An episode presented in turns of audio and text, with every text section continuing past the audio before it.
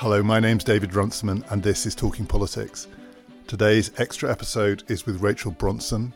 She is in charge of the organisation that sets the doomsday clock that tells us how close we are to midnight, and we are now closer than we've ever been. She tells us why. Talking Politics is brought to you in partnership with the London Review of Books, the only magazine willing to ask the questions that keep you awake at night and answer them too, even if it takes 10,000 words. Is it okay to have a child in the age of climate crisis? Where next for the coronavirus? Was it a hermit crab that ate Amelia Earhart? You know where to go. Talking Politics listeners get to subscribe for a world beating rate using the URL lrb.me slash talk.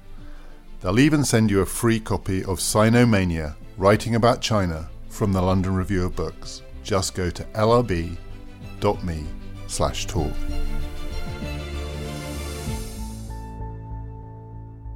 We recorded this conversation about 10 days ago. The coronavirus was already a huge story, as you'll hear, though not as big as it is now. We recorded it in the offices of the Centre for the Study of Existential Risk in Cambridge, a very appropriate place to talk about the end of the world. We were in their library, which is on the street. You may hear some cars passing in the background. Rachel Bronson is the president and the CEO of the Bulletin of the Atomic Scientists, who have been setting the doomsday clock since 1947. I started by asking her to give us a bit of history and a bit of background maybe we could start with some historical context. The doomsday clock is closer to midnight than it has been, and it has been around since 1947. The 50s actually was the closest it's been until recently. Can you just frame the recent decision by the panel against that historical backdrop? So, when the clock was first created in 1947, it was set at seven minutes to midnight. It has moved as close as two minutes to midnight in 1953 when the US and the uh, Soviets both exploded hydrogen bombs, tested hydrogen bombs. It's moved close to midnight and far away from midnight throughout its history. And it was as far away from midnight as 17 minutes to midnight in 1991. So it moves forward and backwards. In recent years, we've been moving it closer to midnight for a number of reasons that I'm sure we'll talk about. But the three big reasons really have been the deterioration in U.S. Russian relations, a huge reinvestment in nuclear arsenals uh, across the globe, and a failure of the international community to cooperate on things like climate change. The last move in January of 2020 was to 100 seconds to midnight, which is the closest it's been in history and was very intentionally so. So we are close and the reasons that we'll talk about demand kind of urgent attention. And in that story, midnight symbolizes catastrophe. And it's one of these questions with existential risk. What do we actually mean? That's right. Are we talking about the end of everything? Is it measurable? I'm not going to ask you what would midnight look like, but when these decisions are being made, how is midnight calibrated? Yeah, and it's gotten increasingly complicated for us to answer the question. It was a little bit easier to answer the question in the 40s and 50s, where it was a nuclear exchange. And a nuclear exchange then, and in this day and age, is really the end of civilization as we know it. So it's very clear and it can happen within minutes. It's become a little bit more complicated as the clock has evolved. And in 2007, we included climate change for the first time, which I'd be happy to talk about. But answering what midnight looks like in climate change is a lot harder. And, and it's not a matter of minutes. No, obviously. it's not a matter of minutes. So, well, in our clock, it is a matter of minutes. But, but in real time, it, as you said, it, a exactly. nuclear exchange is a is an event. That's right, and uh, that really is a matter of minutes. So, adding in climate change makes that harder to answer. But nonetheless, we still maintain that it's the end of civilization as we know it. And what's been fascinating with the climate experts that are included in changing the clock is have we already passed midnight? How far away from midnight it is? When we set the clock every year, I ask the Science and Security Board or the Bulletin of Atomic Scientists who set the clock is humanity safer or at greater risk this year than it was last year? and this year compared to the years at which we've been answering that question. How they answer that question dictates what time it is on the clock. in the report that accompanied the decision in January to move to 100 seconds to midnight, you describe the interplay between what we might call the raw existential risks, nuclear exchange, catastrophic climate change, and also around technology as well, and the potential inadequacies of the international institutions that will be required to mitigate these risks. And a lot of different people go into making this decision, but which one is weighing larger? Because what's so interesting about it is the interplay between them. We're sitting in the center for the study of existential risk, and, and risk can be this freestanding set of things. It's the interplay with the institutions that matters. Yeah, it is the interplay of and the the weaving together of the different risks. And so there's I think two points in this report that are really worth spending some time on and help generate uh, the time. The first, and for watchers of this, close watchers of this, you would have seen this emerging in the last report last year, which is the focus on cyber enabled threats and the role they play in exacerbating our ability to deal with these larger existential issues of nuclear threat and climate. There's a real focus, especially last year, but pulled into this report, which is the threat enabler that that becomes and how it makes everything more difficult. And so we saw that emerging last year very strongly, and it's there again in this report. And so that's one piece of the technology that's kind of worth talking about. But what you're talking about, and really, I would say the driving force of the move from two minutes to midnight to 100 seconds to midnight, and that odd 20 second move, is the failing capacity of international institutions to manage what are clearly global threats. Whereas in past reports, we've really focused on the growing threat in this report, it's the decreasing ability to manage that and a real focus on not only the failure of the international community, but the dismantling of architectures that allowed us to manage them in the past. And that intentional dismantling of an international architecture without replacing it with anything really is driving that 20 seconds. I want to come on to that in a second. On the first point, the, yeah. the kind of accelerators or enablers yeah. of the risk, there's also the interplay between the risks. Yeah. So, just to give you an example, coronavirus is out there. Coronavirus is not the end of civilization. Coronavirus illustrates the weakness of a globalized world to certain kinds of threats that can then destabilize institutions. So, there's a possibility if it really takes off that the big climate conference later this year that was due to happen in the UK might not happen. And that was right. not going to solve climate change. But you can imagine circumstances in which these things play off each other. Yeah. And that's that's the real destabilizer in a very integrated, globalized world. People are focused now on supply chains, but there's a kind of yeah. institutional supply chain issue here. Yeah. I was reading this morning, there's a big nuclear conference at the end of April, beginning of May, that we're starting to look at that like the climate conference, may, may get postponed. The coronavirus is a good example of the interplay, but even a better example of the collapsing international architecture to deal with global challenges. The interplay that we see really between kind of cyber and artificial intelligence and nuclear issues, climate, that's where I see a very strong interplay where we think about how is the changing climate, how will that affect conflict in the future? How will that affect our nuclear security? If there is a nuclear exchange at some point, that will have horrendous uh, consequences to populations, but also changes the climate, which makes it impossible for others to survive. The interplay between the cyber threats and understanding kind of what is true and real in moments when we need very fast reactions. Those are the kinds of interplays of the issues that we look at. The focus on the coronavirus, I think, speaks to that the international inability to appropriately manage 21st century challenges. And you would have thought a few decades ago that we would have just built and built and built on our capacity, but that willful underinvestment and this, the willful dismantling of our abilities to, to handle this are are striking. On this, I don't want to be alarmist about this part of it because we are seeing a global response. And we actually, if you speak to public health experts, as slow as China has been to respond, they've been faster than in past pandemics.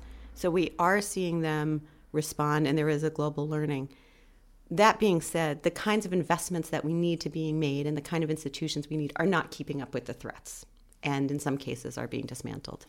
And in a way, the point of the clock, it's a wake up call. Yeah. Right? I mean, it's, it's a device to educate and inform people. Yeah. It's not designed to just terrify them. That's right. And there's always the hope for the crisis that will not be so bad that it destabilizes, but will be bad enough to really galvanize. I mean, it's something between Yeah. galvanizing and destabilizing. And the coronavirus, who knows how it'll pan out. But as you say, it's not a reason yet to be profoundly pessimistic about it. And yet, this is also playing against the backdrop of national politics, where all of these issues feed into democratic and, in the Chinese case, non democratic systems, which are themselves vulnerable. As we've seen, they're vulnerable to loss of confidence, but they're also vulnerable to shocks. When you look at the institutional risks, there's the international institutions that we might expect to manage it. If they are being weakened, they're being weakened by national politicians who are either withdrawing support or overtly destabilizing them. So then do we have to trace it back to the national level? That was a long question. Yeah, well, I think you know, the, I I think it's absolutely appropriate because what we're seeing in a national context, certainly across democracies, is challenges of populism and distrust for government and a distrust for politics as we have known it, and this rise of populism, which has a sense of being destructive in terms of the, the architectures that we know. One of the things, this is in the US case right now, it's very timely. There is a question about how the coronavirus will play in, our, in US politics, which is we have seen exactly what you're saying kind of national movements to dismantle global cooperation efforts. How is the coronavirus going to play? Is it a reminder for US voters who are right now in their primaries? that government matters and that you need to invest in government's ability to manage the public good, public health, or are we willing to kick it all down?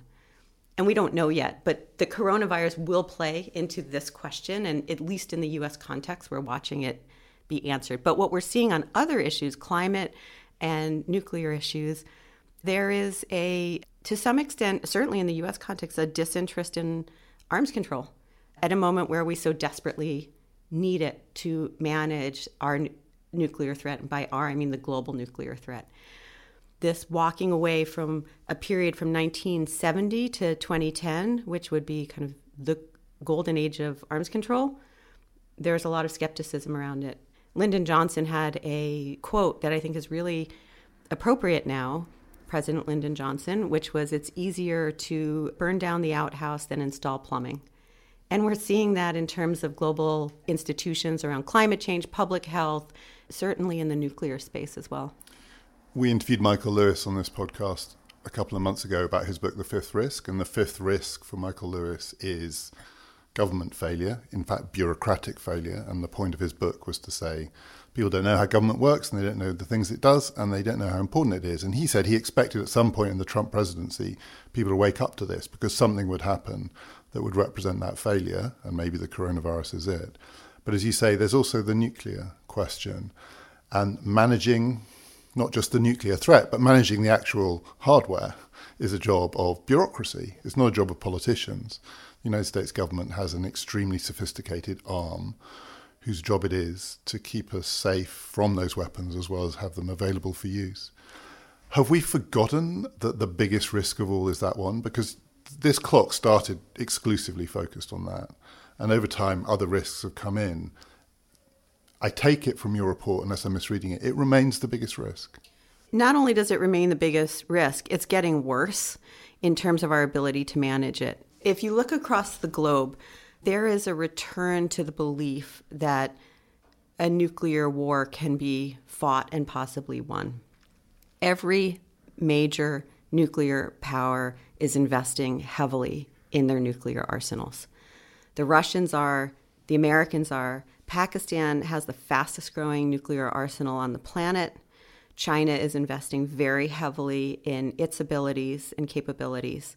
The United States at this moment is in the beginnings of what is called a modernization, but is really a wholesale recreation of a new nuclear arsenal that will cost the American people somewhere between 1.2 and 1.8 trillion dollars over the next 30 years. And if that sounds like a lot of money, it is. and that's what an arms race looks like that we are in the United States embarking on again with the Russians.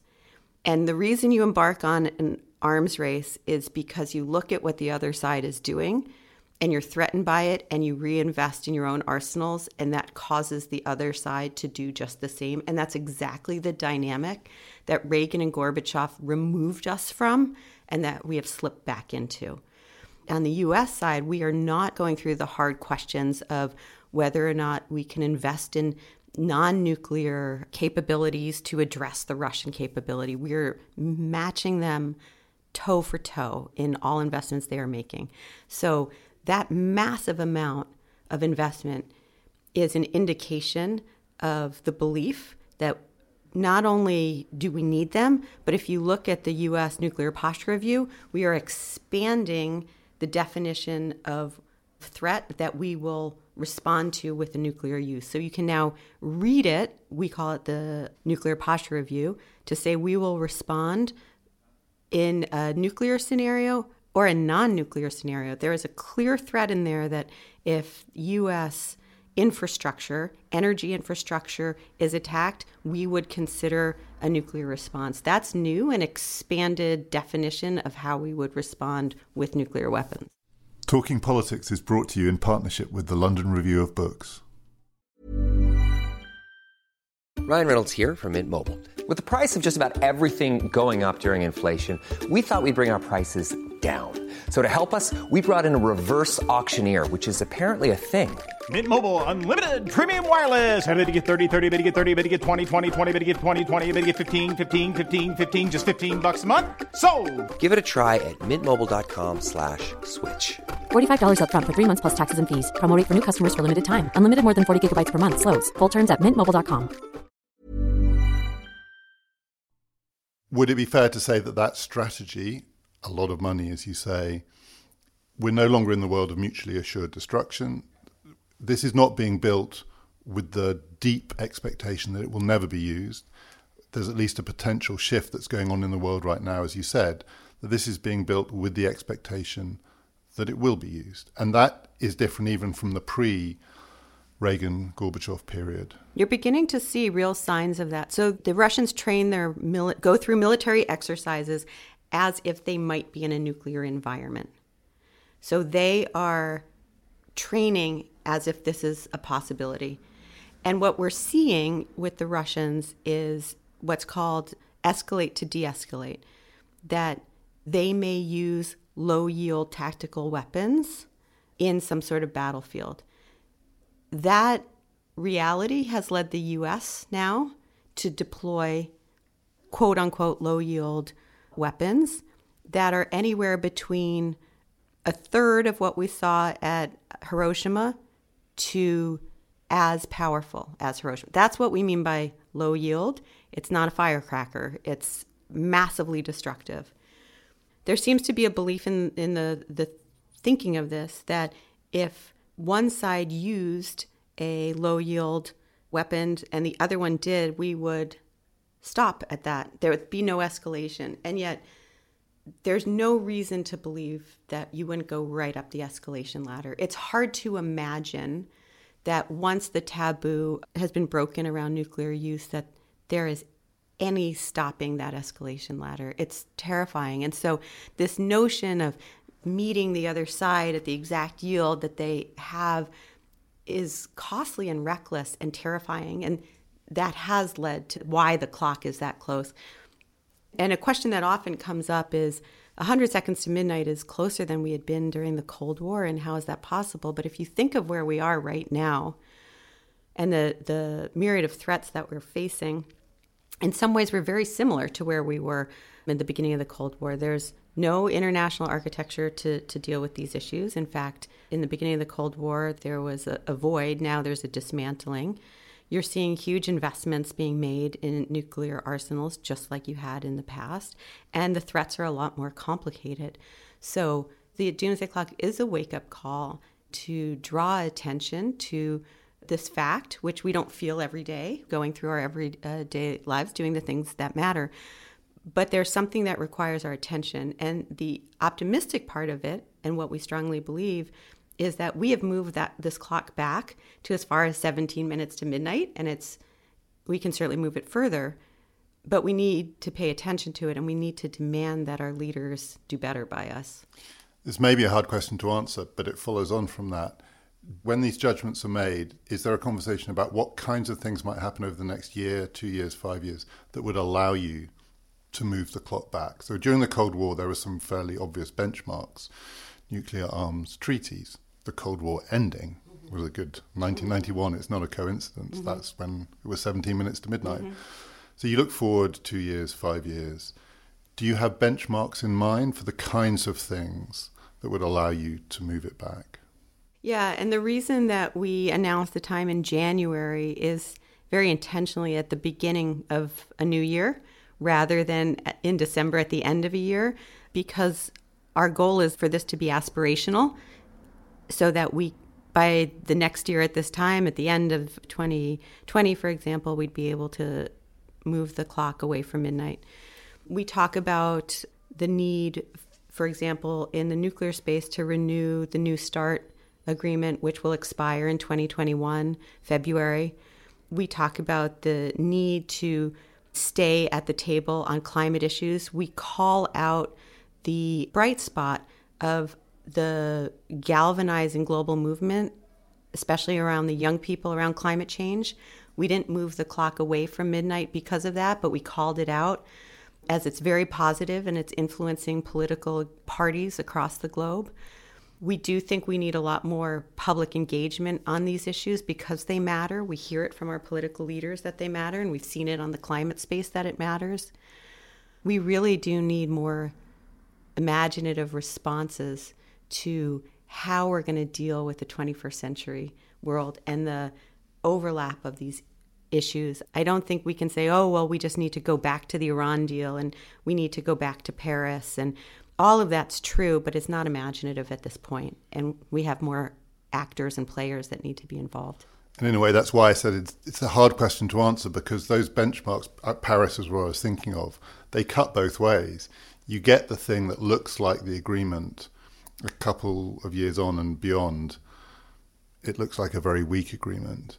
And in some ways, you're worse off than you were before because it symbolizes the weakness of the institutions.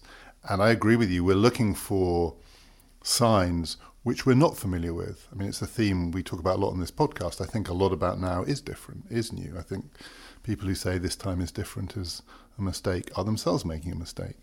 And our political imaginations, particularly our 20th century political imaginations, you see it in democratic politics all the time. We want to go back. There's a nostalgia for 1991, and that's not going to cut it. Yeah, it's it's not going to cut it, but you know we need to do the best that we can, and that's why I, I do come out to universities, and I think this is a great time to be working on these issues, as terrifying as it is because there are real opportunities. But that being said, we need to do what we know and just keep pushing forward. That's to me what's so alarming about walking away from Paris or walking away from arms control agreements, which is I think the skeptics are right to point out their limitations. Absolutely. But by pulling out of them, we're only making the situation worse. It is harder to do anything from a standing start. In the US Russian context, we need negotiations. We need areas of overlap. We're not speaking to them at all in this moment of increased investments. It's insanity. In some ways, the Trump administration is right that we need to pull China into arms control discussions and discussions around China. But just saying that isn't going to make it happen. And recognizing that in terms of arms control, anyway, our issues are so much more profound than the Chinese in terms of our number and sheer power. So, how are we going to integrate them and what is that going to look like? They haven't answer, even come close to answering that question. Again, we can't burn down the outhouse without installing plumbing. And so we need to work with what we have. We do have arms control agreements that are lapsing, and we need a huge investment in all of the above strategy around climate change because time is really running out in terms of our ability to manage it. When you think about the imaginative space we need to occupy, I think there's a real question not whether we need to get beyond democracy, because democracy is still a really good idea, but representative democracy of the kind that has served us so well for the last 50 ish years, with its particular focus on elections and political parties and certain kinds of institutions. And I think that there's a risk at the moment that you know, people are hungry for change, people are conscious of these issues, and they funnel them through the next election will fix it, or at least be the fresh start.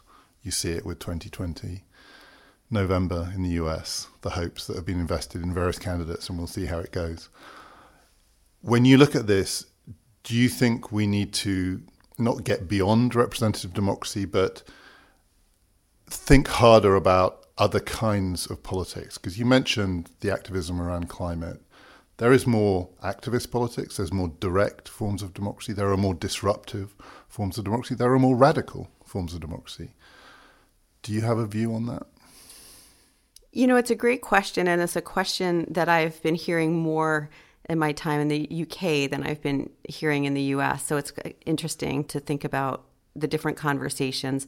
I'm not yet ready to give up on representative no, and, democracy. And nor am I. I'm, I'm trying to expand yeah, yeah. the scope rather than um, ditch it. Well, what I think of in terms of democracy, as well as the threats that we've been talking about today, in some ways, we're further away from experiencing the direct threats on nuclear and the threats to democracy. Climate's a little different on this. But in, in the early 50s and 60s, it was easier to think about the challenges about nuclear security because we had just seen the devastation of Hiroshima and Nagasaki. And it was easier to think about the importance of democracy and institutionalized representative democracy with strong parties because we had just seen the risks of fascism. They were very immediate and visceral. And as we move away from that, it's harder to remember. And so I think we're a little cavalier with both. That being said, we're in a moment of increasing populism, and the question is whether whether we embrace that or we're scared by that whether that kind of populism, which seemed so attractive, that when it's put into practice doesn't serve us very well. And we may be moving into kind of maybe that next stage where that kind of populism isn't serving us very well once we experience it. I think we're seeing that in the US. I think it may be different here in, in, Britain in terms of your response to it. I'll leave that for your internal discussions. But in the US, we're seeing that debate really playing out right now in the primaries. So I'm not I'm not yet so sure that representative democracy can't manage these challenges, but I think we need to reinvest in our democracies that we've been moving away from representative democracy in some ways to a populism that is different from that. And the parties have not kind of played a role in perhaps keeping out the extremes. But the challenges that we face really need a strong a strong middle, quite frankly, to kind of continue this hard fight. That's what we're contesting right now in our politics. And presumably, there has to be a technocratic aspect to this too, in the sense these are extremely technical challenges. And one of the features of the current populist moment, if that's what we're going to call it, is that tension between technocracy and democracy. I've always felt that the future is just going to be very varied in the different kinds of democratic politics that we get. And that part of the challenge we face is that we have a single idea of democracy and we think we have to hold on to this or we get the opposite of this. You know, it's this or fascism, it's this or authoritarianism. Whereas the 21st century is almost certainly going to be a very disaggregated version of democracy. Strong democracy here, more technocracy here, locally grounded democracy here, international institutions here that are weakly connected to local democracy. And we should be able to embrace that, I think. And I think we're struggling to embrace that at the moment because we want our democracy to be this one thing that we defend. When we moved the clock in 2017 from three minutes to two and a half minutes, that was the first time we had moved it in anything other than a minute increment. We moved it half a minute. We called out two issues. One was a recklessness around nuclear language. And you can look at the report for that. But to this point, the, the second one was a real disparagement of expertise. And in the 21st century, when our challenges are global, but we're going to amass more scientific knowledge in the next 40 years than we have in the past 400, we need experts as a serious part of our solutions. And to your point, any version of democracy that disparages the kind of expertise we need to solve the problem will not serve us well.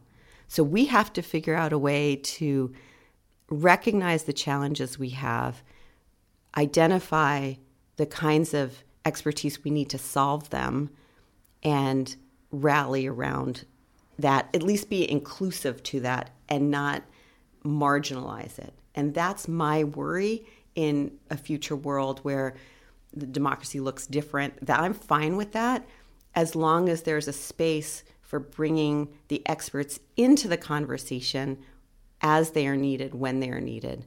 I worry in a future that doesn't do that.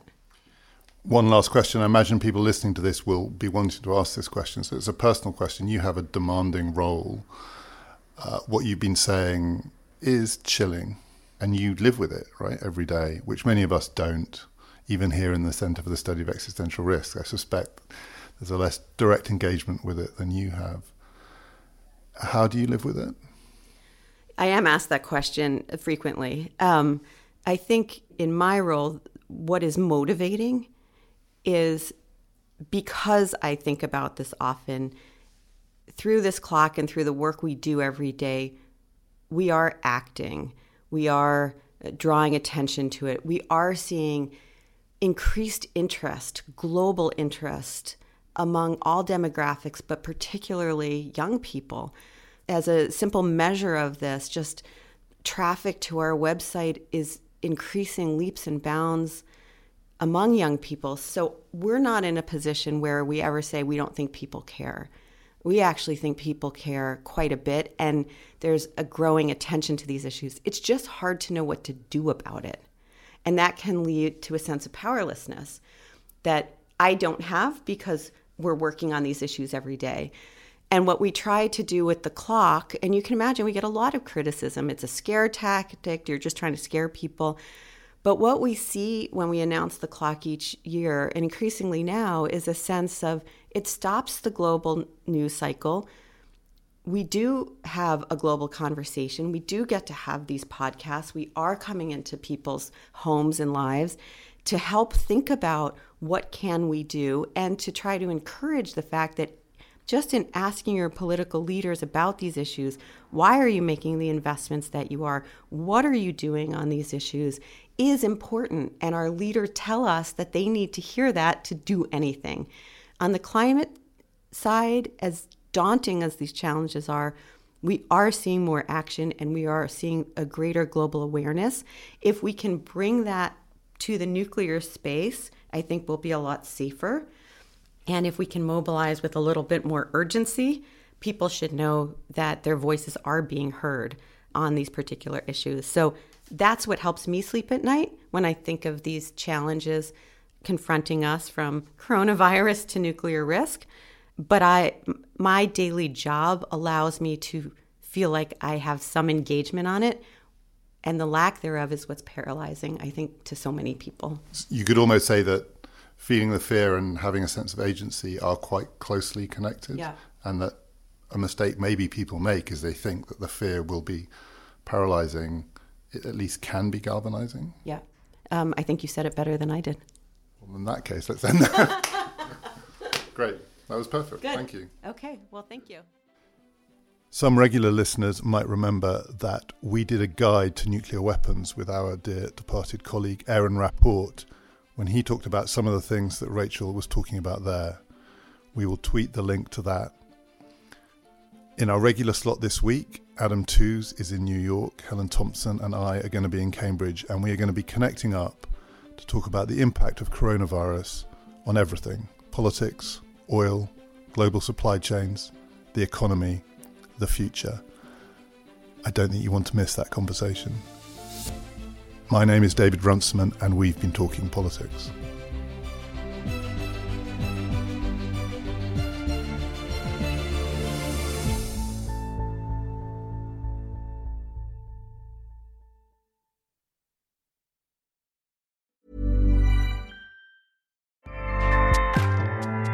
ACAST powers the world's best podcasts.